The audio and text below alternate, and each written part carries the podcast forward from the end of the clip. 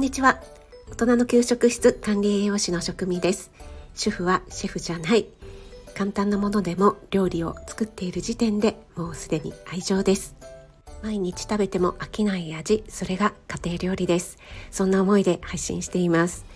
はい。今日はですね久しぶりに簡単聞くレシピをご紹介したいと思います。メンバーシップの方では毎月これっていう感じで、え特集を組んでですね4回に分けて私が実際に調理をしながら、え、レシピをご紹介している、え、そして雑談プライベートなども含めながらお話ししているという内容をお届けしています。ご興味ある方はお待ちしています。はい今日ご紹介する簡単聞くレシピはえー、もうめちゃくちゃ簡単です。はい、えー、タイトルはエスニックもやしです。これはですね、エスニック風が好きな方にはたまらない そんなレシピになっております。用意していただくものはもやし、ナンプラー、レモン汁、干しエビ、ピーナッツ、またはアーモンドでもいいですね。えー、そしてパクチーです。パクチーが入ることで一気にねエスニック風になりますので、まあ、あのパクチー苦手な方はね入れなくてもいいんですけどもはいこれだけです。もやしをさっと茹でてざるにあげて、えー、ちょっとね水分を切ったらこの調味料ですねナンプラーレモン汁、えー、それから干しエビナッツなどをあえていただいて上にパクチーを散らすと。それだけです。もう本当にとっても簡単ですよね。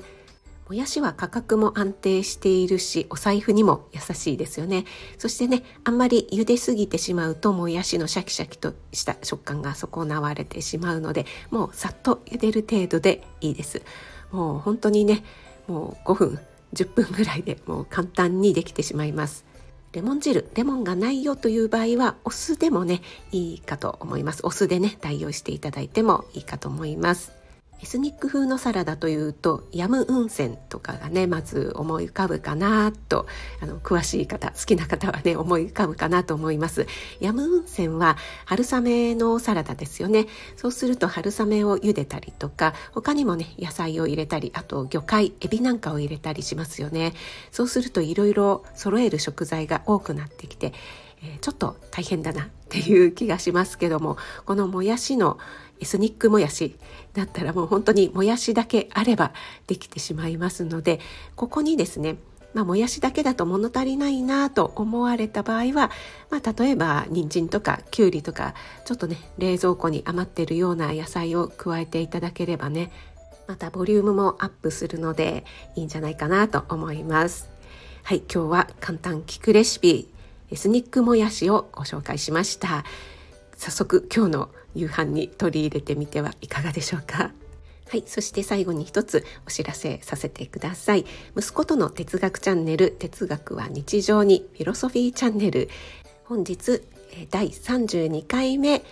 更新しております。えー、AI がおすすめしてくるものを哲学するパート2ということで、えー、先週の続きになっています。今日アップした内容は、えー、必然性と偶然性っていうようなこととかあとはなぜ内部だといろいろなものが見えなくなってしまうのか。そもそもコミュニケーションというのは成立させたいという目的があるよね。それがどんどん最大化していって文化コミュニティができていくというような話で AI がおすすめしてくるものから途中大きく脱線してまた元に戻したりっていうようなね内容になっています。哲学的思考を持つっていうのは本当に身近なねことからね始められることなのでご興味ある方は聞かれてみてください。はい、それでは今日も一日お疲れ様でした。美味しい夕食を。食味でした。